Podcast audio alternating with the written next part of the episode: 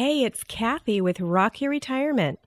And as promised, today's Friday, and so you'll be getting to listen to Henry Shapiro's Retired Excited. I know you're just going to love this as much as I do. And don't forget, you can still listen to Rock Your Retirement, where I'm the host, and those shows are released on Mondays.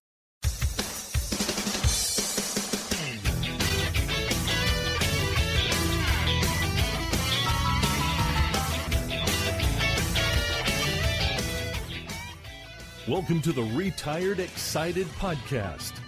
Retired Excited, the show where we give retired and want to be retired folk a look at how great retired life can be. Here we talk to men and women who are happily retired and loving their life. We explore the techniques, activities, beliefs, and excitement of these happy retirees and examine how every Tom, Dick, and Mary can benefit from their experience. Together, we will delve into what retired happiness really looks like and how anyone can achieve it. Here is your host, Henry Shapiro. Hey folks, Henry here at Retired Excited, the show providing inspiration for people who are newly retired, newly retired, or say they're never going to retire. If you're nearing retirement and fearful of what lies ahead, you don't need to be. If you're already retired and wondering how to fill your days, then this show is exactly for you. Here we talk to retired people doing things that make them happy. Things from stamp collecting to cruising, from dancing to touring the world on a motorbike.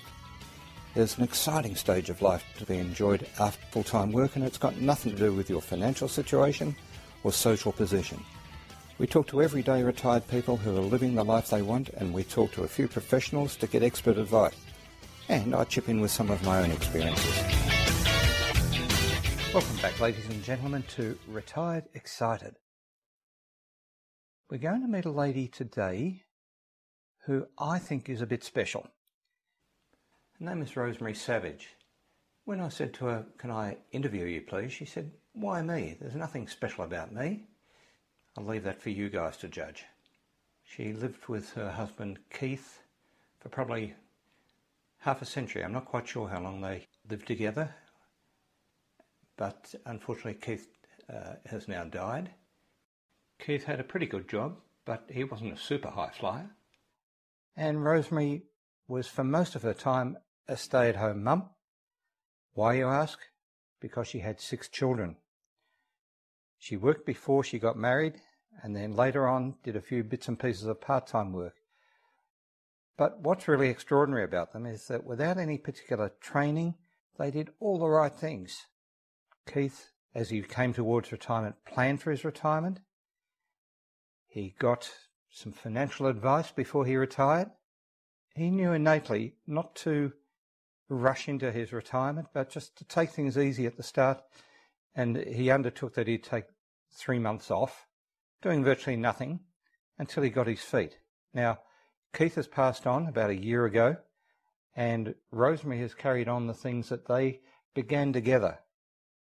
And what sort of things? Well, even before he retired, Rosemary and Keith had decided that they were going to spend some of their time devoted to various charity organisations, and they wanted to travel. They used their retirement to fulfill that dream and they went on to see almost every bit of Australia. Both Keith and Rosemary in their early days were keen tennis players, and even now, and you'll see that uh, Rosemary is not a youngster anymore. She, te- she tells us what her age is. She's still intimately involved with tennis and at every opportunity goes to the Davis Cup matches here in Melbourne and the Australian Open. Given her age, she is a really fit woman. She could walk endlessly. She's uh, just a fabulous mother who's done some terrific things, brought up six great kids, and, well, let's have her tell you the story. Let's have a talk to her. Hi there, Rosemary. How are you? I'm fine, thank you. I want to start, Rosemary, by asking you about your background. Yes. There goes Big Ben. That'll come through. That's fine, doesn't matter. Uh, Rosemary, what did you do early in life? I was worked in an office. Mm-hmm. Did the normal office things: switchboard, bookwork, serving and people at the counter.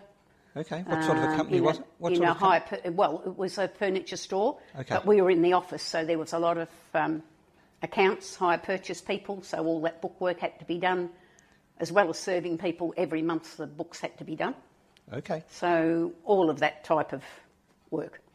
Time went by. You met the man of your dreams. Yes, where I worked, Oh, I didn't know that. we met, didn't you? No. There you go. You don't know everything about me now. Secrets will come out. Roughly how old were you when you got married? Uh, 22. 22 and a little bit, but a bit, 22 yes, yes. a couple of months. And subsequently had a number of children. So how old were you when your first child was born? One year after, nine months after I was married, to be exact. Right. was that a joyous occasion for you? yes, Yeah. it was what I, I'd hoped would happen, so Okay. it did. And subsequently had more kids. How many kids did you have? There's six children. Mhm. So four boys and two girls. Uh-huh. And was tell me how you felt about that and how your husband Keith felt about that. Well, I guess we expected to have children. We always wanted probably four. Right. I was hoping for two of each, but that didn't quite work out. As three boys came first, uh, yeah, three boys first, then two girls, and then another boy. So it didn't quite work out how I wanted it in that sense of the word. Plus, there was five children close together in seven years, Yes. Yes. and then a huge gap What's of, huge? not, of nine years. Okay. In between that, I had a miscarriage. Uh-huh. So the kids are all grown up now? They are all grown up. There's 20 grandchildren. Gracious me. and 20 great grandchildren, with another one expected, another great grandchild expected this month. So that makes you over 40. Yeah, a little bit over 40, just a tad over 40. Try doubling that one. Okay, is that right? You're, you're in your 80s or you're 80? I'm 81. 81. Well, that's interesting because as we talk on, people will understand what's possible, what some people consider to be later in life. To me, just a chicken, but there you go.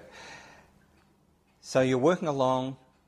You is this correct to say? Well, that I you- left work when I work, got yeah. when I was pregnant, Yes. um, and didn't go to work until after a number five child went to school. You went back to work. Yeah, but only as in um, house work. Okay. Actually, going to cook meals for an elderly couple who they wanted somebody to cook meals a couple of times a week. So I went to do that. Did you enjoy doing that? Well, I was I was actually approached, so I probably wasn't something I would have looked for, but I was approached to do it, and I thought, oh, I suppose I could manage now that they're at school, and this only involved ten till two, so it was easily worked in. with children at school, and still able for me to do everything I had to do at home. Um, at that stage, there was five children, so Yep. Um, a dollar's a dollar. Anything yeah, helps, and I it? quite, I quite enjoyed it to a degree. They were a very nice couple, um, so I was quite happy to do that. And what was Keith doing? What, as we get closer to retirement now, Keith Keith, been, Keith's retirement, what he sort was of work? in the computer industry, and what was he doing? moving from big mainframes to PCs. I think he worked for a company. He worked 32 years with the same company, Goodness me. Yes. um, which was uh, an ACI company, which then the computer area branched out into its own sideline. Yeah. uh, because he originally worked in the ACI in the fiberglass part of ACI, Yep.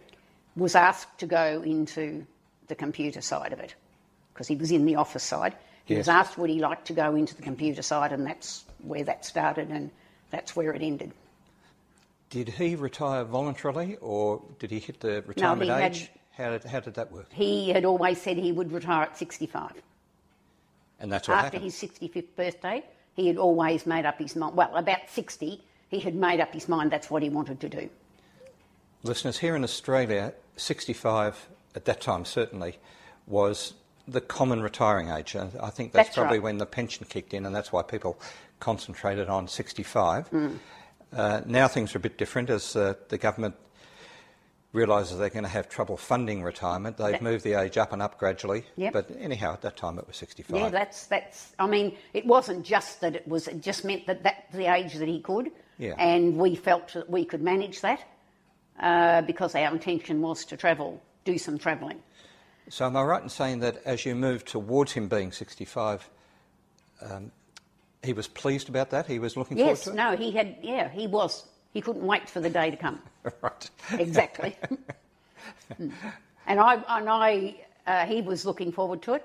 I probably was. Um, I wasn't really apprehensive because I knew that basically after three months, he said, "I want three months of just you know realizing that I am retired, just pottering the dark garden, whatever things we wanted to do.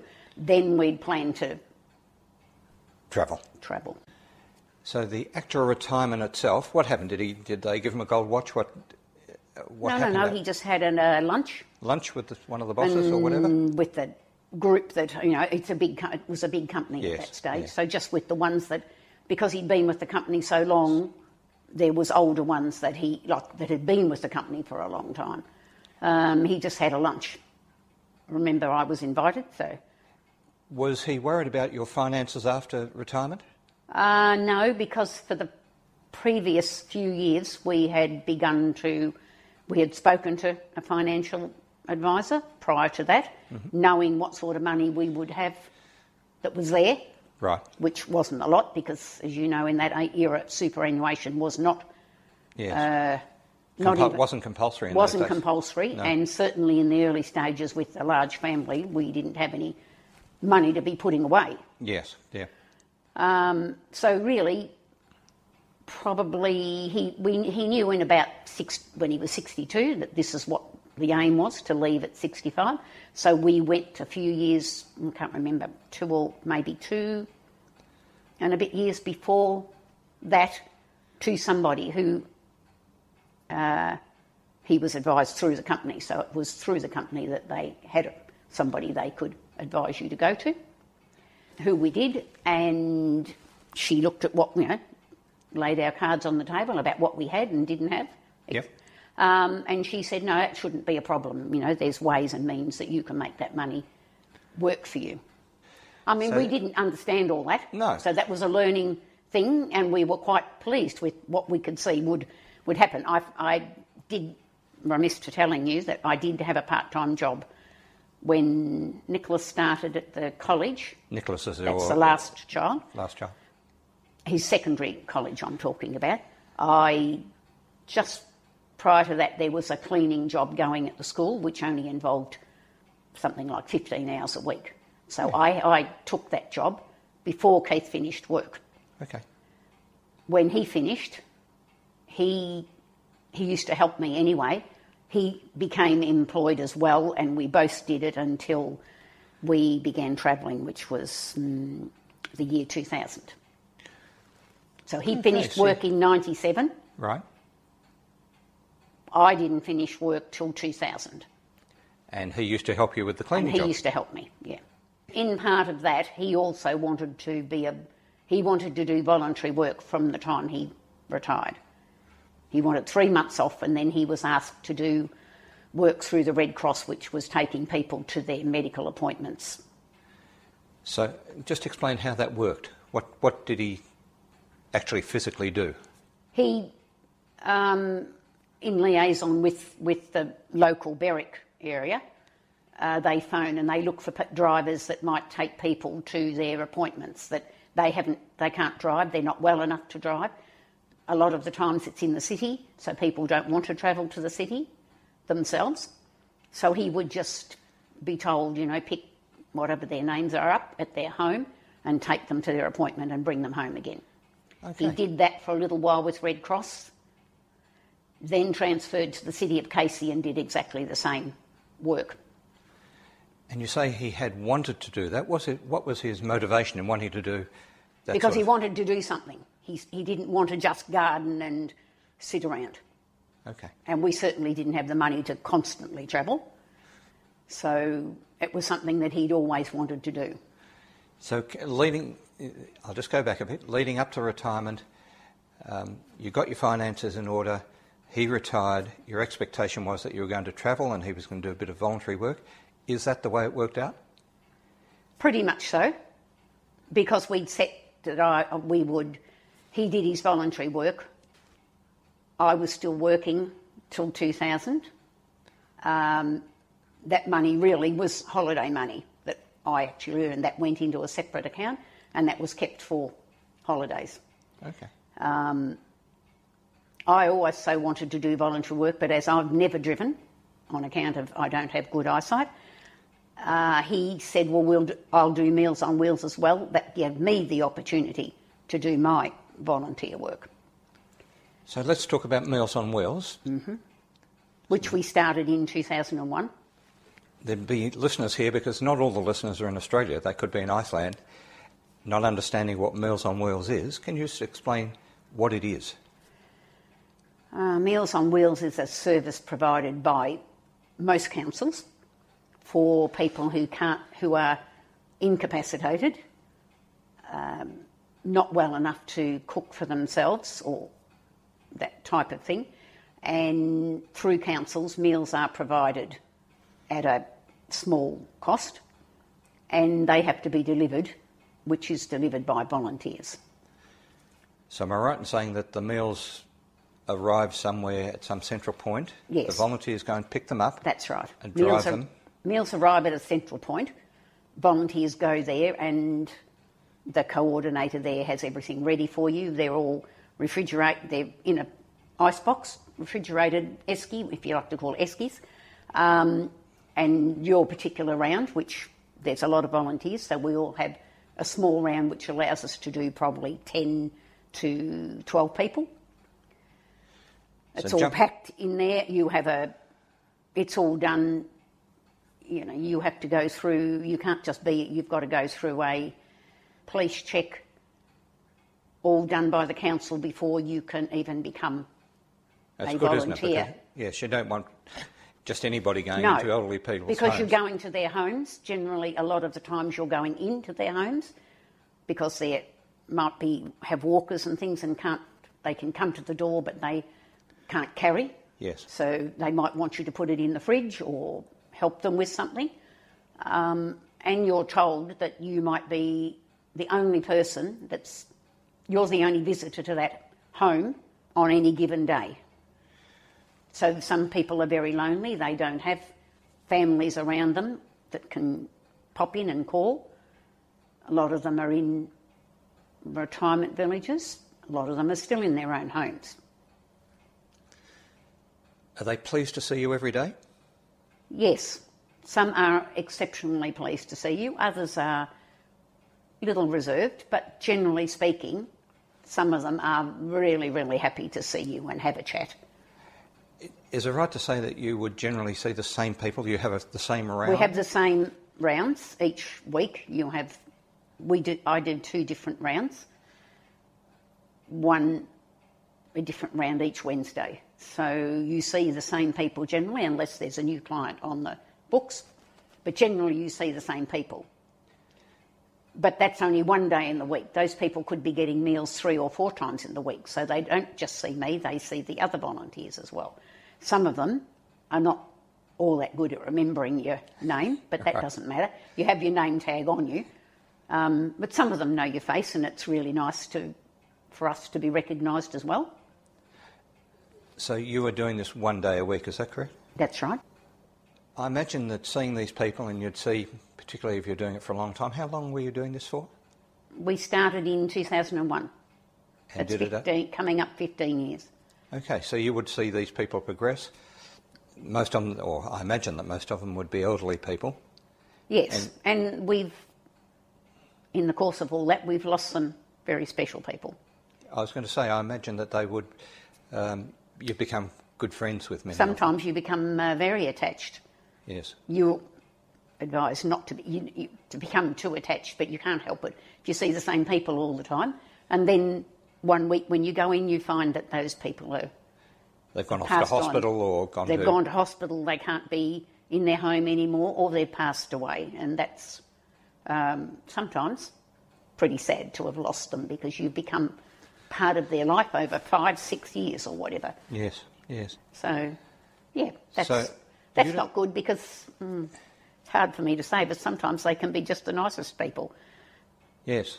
And I imagine there's some less than nice people as well. Well, some are, Bit crotchety. they're all nice. Yes. Some are a little more friendly and um, can't think of the word that I Yeah, should friendly. say. Yes. Yeah, I, I don't know. Some are just somehow you you gel with some people a little more than others. Yes. And those people, uh, uh, you know, end up being really, really, you become really good friends in the course of that, of which we're supposed to stand off a bit, but it's very hard not to be friends when sometimes those people don't have anybody, yes. not And- constantly. You said that in some cases you might be the only person they see all day. That's right. Mm. Because you get talking to people, particularly at maybe Easter and Christmas, like, are you going to your family or is somebody coming to bring you dinner and take you or take you to their families? Some of them are not going anywhere. Did you enjoy that part of, uh, you know, the co- contact with people? And yes, so? I do. I like that very much. Now, you said that um, you don't drive because No, you, I you've don't. Mm-hmm. got crook eyes. Keith passed away less than a year ago, and you don't drive, but I know that you've continued doing Meals on Wheels. How are you working that out? Well, when I wasn't able to do meals when Keith got sick and had to be looked after, um, I missed that contact because I really enjoyed doing it. Uh, my daughters decided that they would be the drivers, so they take it in turns week about to let me still do what I love doing. That's terrific, and it ensures Mm. And I'm very grateful for that. and it ensures you see your kids. That's right. well, I did see them anyway. The girls I did see. They, they're not far from me, so it was good. But they took it upon themselves, without my knowledge in the beginning, to go and see Casey about doing it. Um, and then told me that I could still continue. So I'm very grateful for that. Yeah. I'm not sure how much younger than me. They are, they, uh, well, they seem to get a kick out of it, I have to say. Sometimes they, they're quite good about it. Do They don't we- think it's such a chore. They, they enjoy. they enjoy doing it, although they're uh, what are they? They must be in their Well, 40s, they're only in their early 50s, early fifties. very early 50s, actually. I'm being careful what I say about them.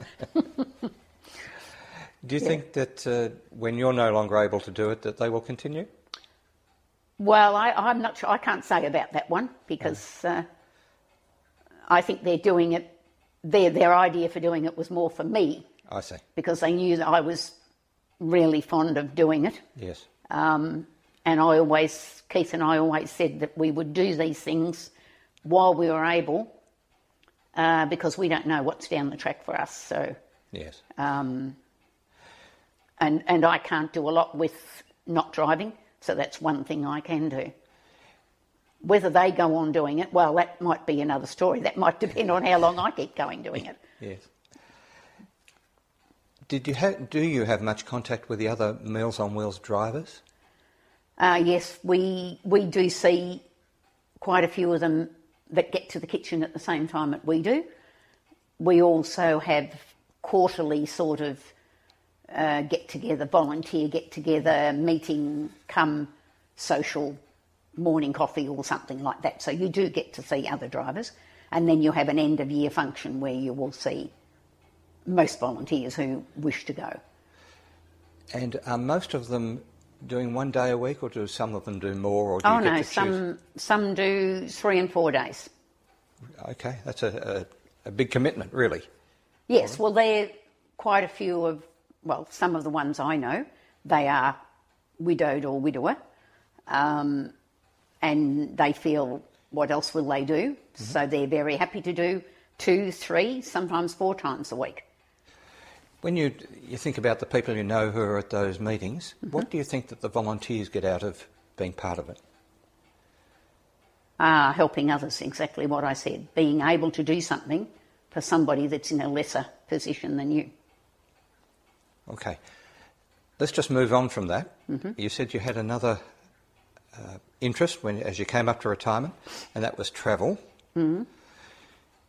What sort of travel are we talking about? Do you hike? Do you camp? Do you go on uh, flash cruises? tell us what you do. What No, travel, no, what no does flash travel mean cruises. to we didn't mean? have that sort of um, money. I wish.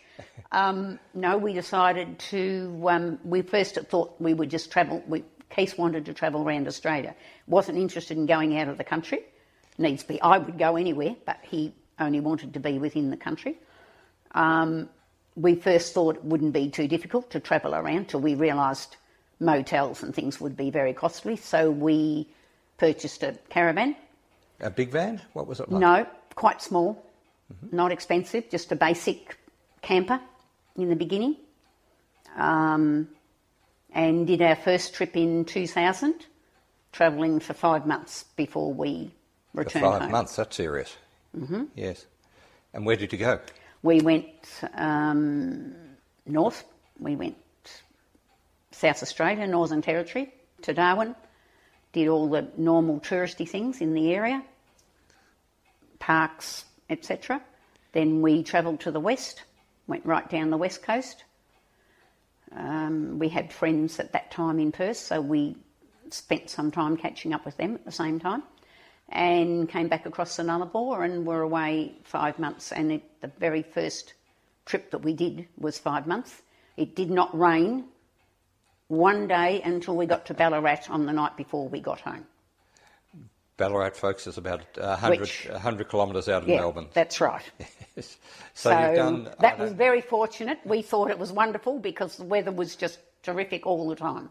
And you've done maybe, I don't know, 10,000 kilometres or Oh, well, I- a, a yeah, long way, anyhow. It was all written down at one stage, and, and I have got a book where Keith kept notes about everything, so it's all written down Yes. about where we went, what places we saw, people we met, whatever. And then continued to do that every year.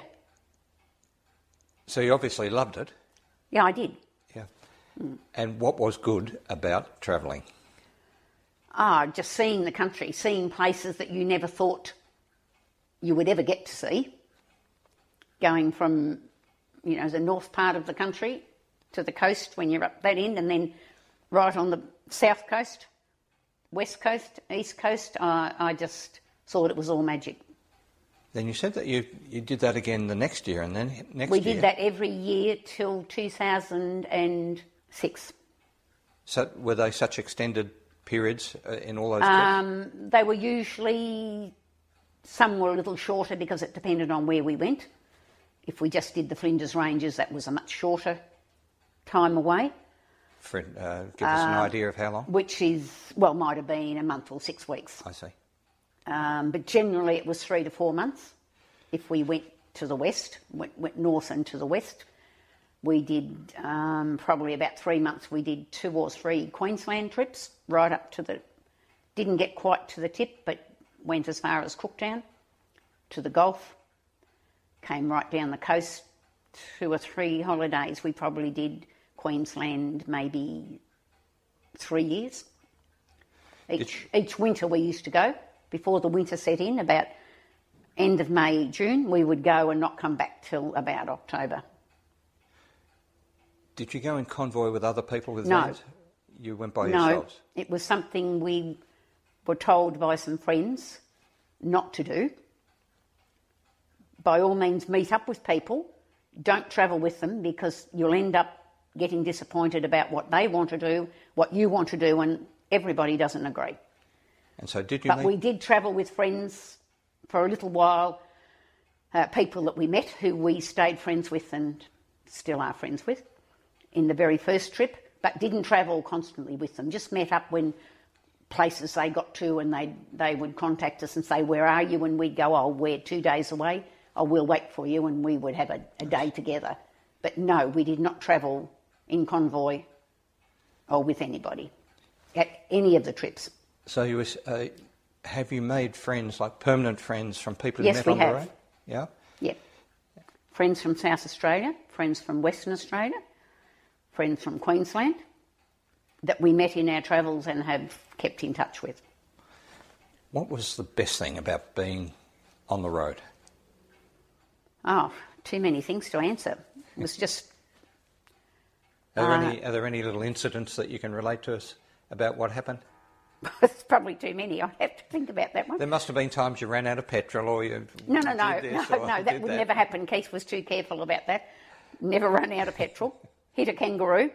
You did hit a kangaroo. Um, hit a kangaroo, and yeah, Damaged the car? in Queensland. Yeah, knocked the bumper a bit.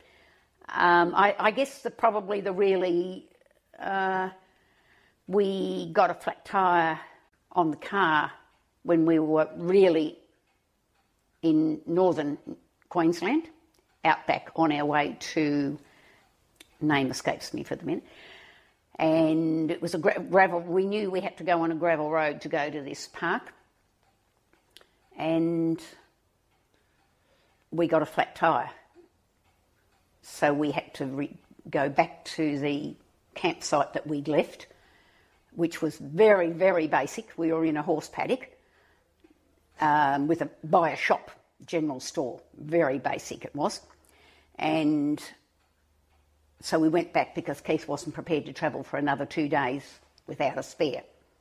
So we went back to see if we could they could order us a tyre because it was one of those general stores come garages come everything like a road house type thing it's the only thing that's in the area and we had to wait four days to get a tyre from Brisbane. We had a Subaru car.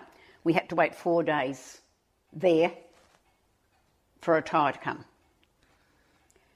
So that was, um, I guess that wasn't the best time because it wasn't a very good caravan park. It was, we were basically in a paddock. We could walk down to the river, which was very nice, and but nothing else to do. And of course, nobody else stayed there because they all went to the campsite by the river. So it wasn't, Yeah, not great. yeah.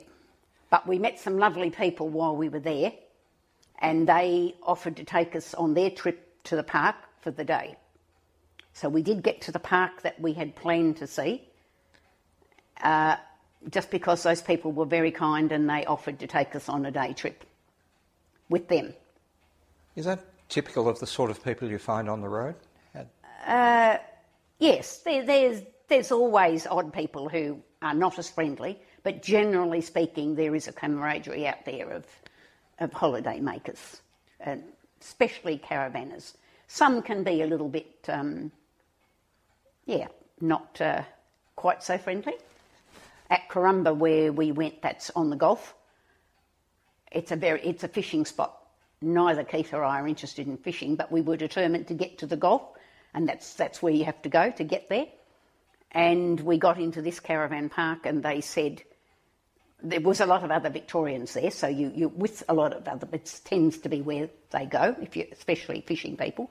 But that we didn't think that would be a problem.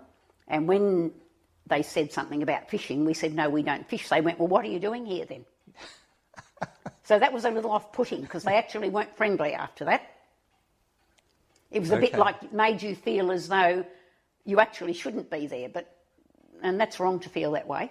But you did feel that after that they weren't really that friendly. Because you weren't with the clan that obviously need to be out there fishing every day. yes. Did you? So you will strike odd things like that. They're a little off putting. But that's not very often by the sound of it. No, it's just- not very just the- often, but the I know it's happened to others, so Yes. it, it can happen. Yeah. Doesn't stop you doing what you want to do, though. You just go ahead and do it. That's the point, isn't it? Yes.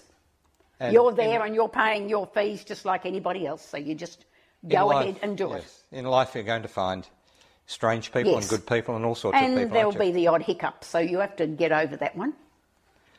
So, other than that, we didn't have actually many Mm. hiccups. We were pretty lucky. Were you the sort of uh, caravanners who stayed at caravan parks, or did you free camp? And if I just explain free camping for a little, for Yeah, I know. that's- I know about free camping, but we couldn't free camp. Mm-hmm. We only had a very small van. We didn't carry generators or anything like that that we could free camp. Free camping, folks, is Free camping means you need a generator so that you can have a light and, you know, a stove going or things like a fridge going. We couldn't do that without power. so generally you stayed at And we never wanted to Keith never wanted to four wheel drive, he never wanted to go off road as such. Yeah. The trips when we were travelling, we did those by tour companies. I see. We did two or three trips by tour companies, as in off road, Did you because he, he didn't want to ever do that himself.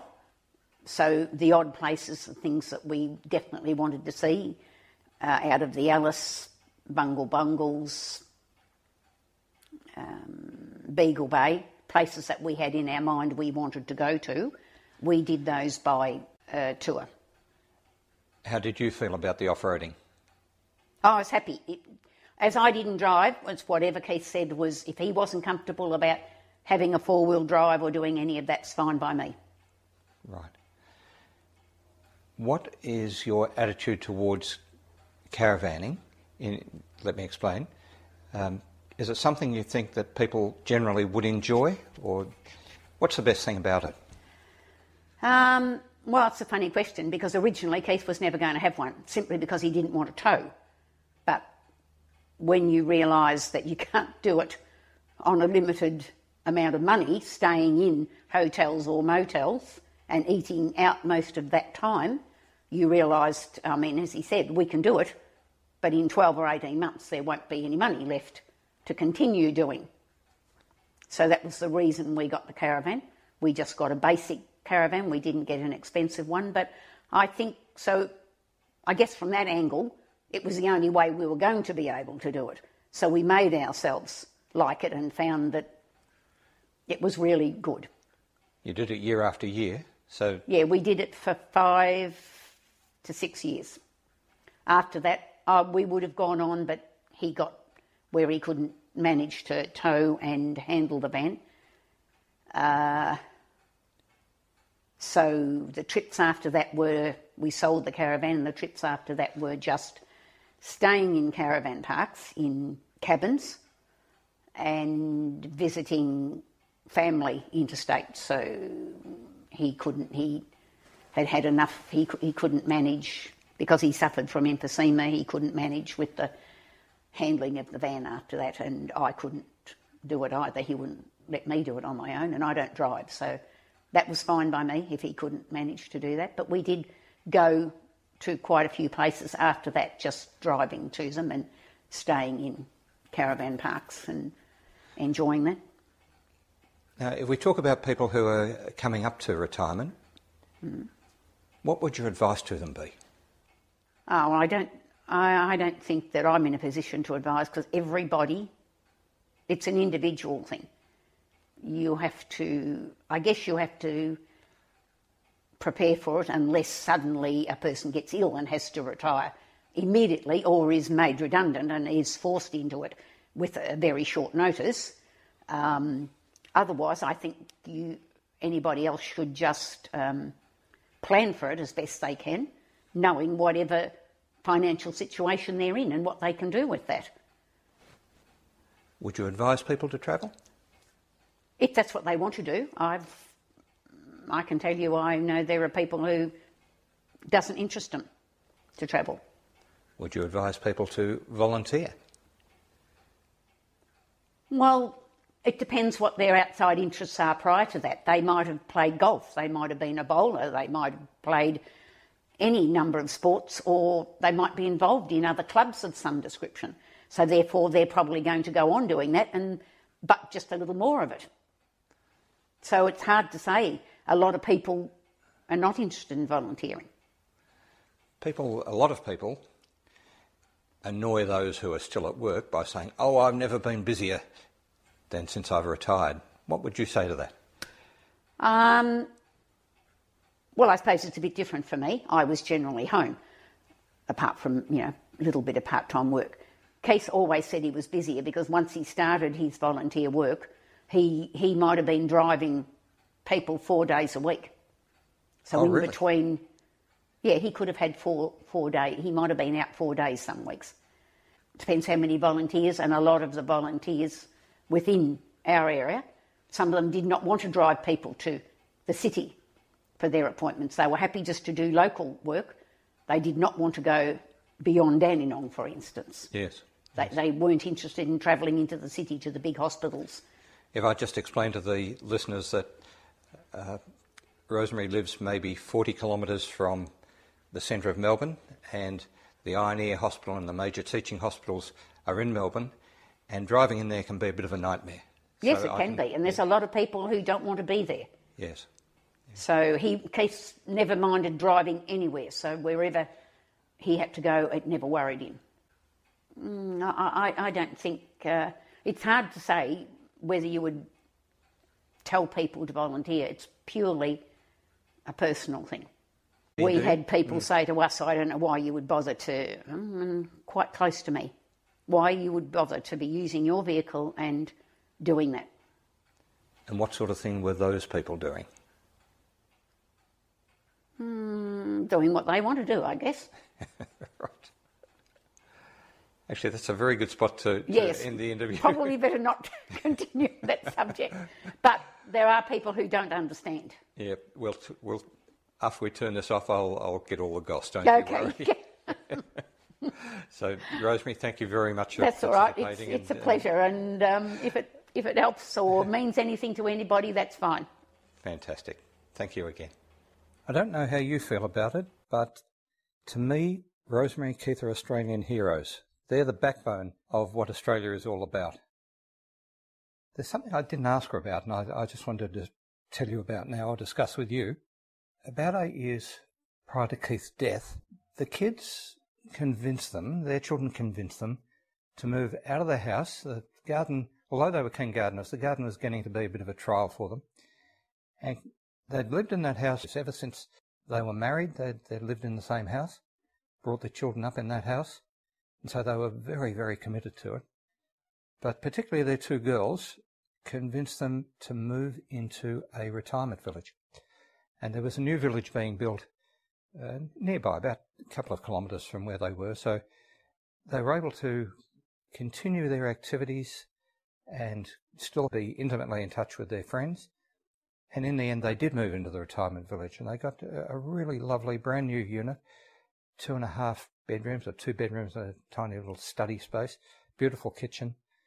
Uh, and you know how these retirement villages are. They all the gardens and everything are looked after. They just had a little plot in the backyard to grow a few vegetables and some daffodils and bits and bobs. And it was the right thing for them to do. It took all the pressure off them. When they wanted to go away on holidays, they could shut the door and know that the place was secure. I'm really impressed with that, and I reckon that's a really good idea. And it's a good idea to do it early so that you're well established there. And as it happened, as I said, Keith has passed away, and Ro- Rosemary is well established in the retirement village. She's got friends there. She's still got all the friends from when she lived in her own single house. Now she doesn't have any worries, doesn't have any worry about the garden or security. And, and security is a big thing as you get older. If you're around 55, 60, 65, you wouldn't think about it. But as you get up to 75 and a bit older, security becomes a major issue for you and something that preys on your mind. And speaking of preying on your mind, you'll see that Rosemary, or you will have heard that Rosemary credits their financial situation with getting sound financial advice before they retired. And that, has given her peace of mind. I think it's really important. The other thing she talks about are the people she met when they were out and about in the caravan. And you heard her say that she developed lasting relationships, friends who they have stuck with her over the years, that she met along the road. She didn't go in convoy with them. She didn't stay with them joined at the hip, but they met and met again. And now, wherever she goes in Australia, she, she knows people. I think that's absolutely fabulous. She continued her charity work after Keith died. Why? Not because she had to, not because she felt obligated. She said she continued her charity work because she enjoyed it. Just think about that. She continued it because she enjoyed it. And back to the caravanning, you heard that Keith really wasn't initially enamoured with the idea of, of buying a caravan. He just wanted to see Australia motel to motel or driving about. And they realised, uh, having gone to the financial advisor, that that wasn't a possibility. Bought the caravan and loved it. Can you imagine? You, you leave your home. The first trip they did was for five months. And so obviously they really, really enjoyed it. So here's a couple of people tried something new. For them, it was a, a new experience and they loved it. And what does that tell us? Don't be afraid of stuff. Try it. You never know. Might be horrible. On the other hand, you might love it. So, as I said, I think she's a hero, a heroine. I think Rosemary is one of the, the sort of people who is the backbone of Australian society. And what I'd like to do is, uh, what I'd like you to do is to tell me what you think. As always, I'll put up some show notes and some references and our email address, and you can leave you can leave me a message, a direct message to me on the email address, henry at retiredexcited.com, or make a comment on the bottom of the show notes on the website, retiredexcited.com. That's all for today. Hope you thought it was as great as I did. Bye now. I like to give that a go for sure. Um, Ian, that was terrific. Hey, I like was interesting. What a good idea.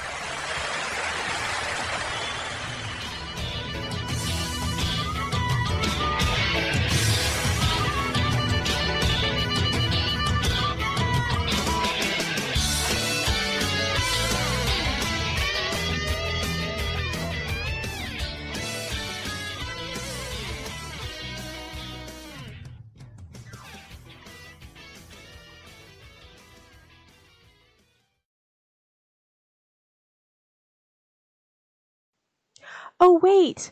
I wanted to thank you again for listening to the Rock Your Retirement Show.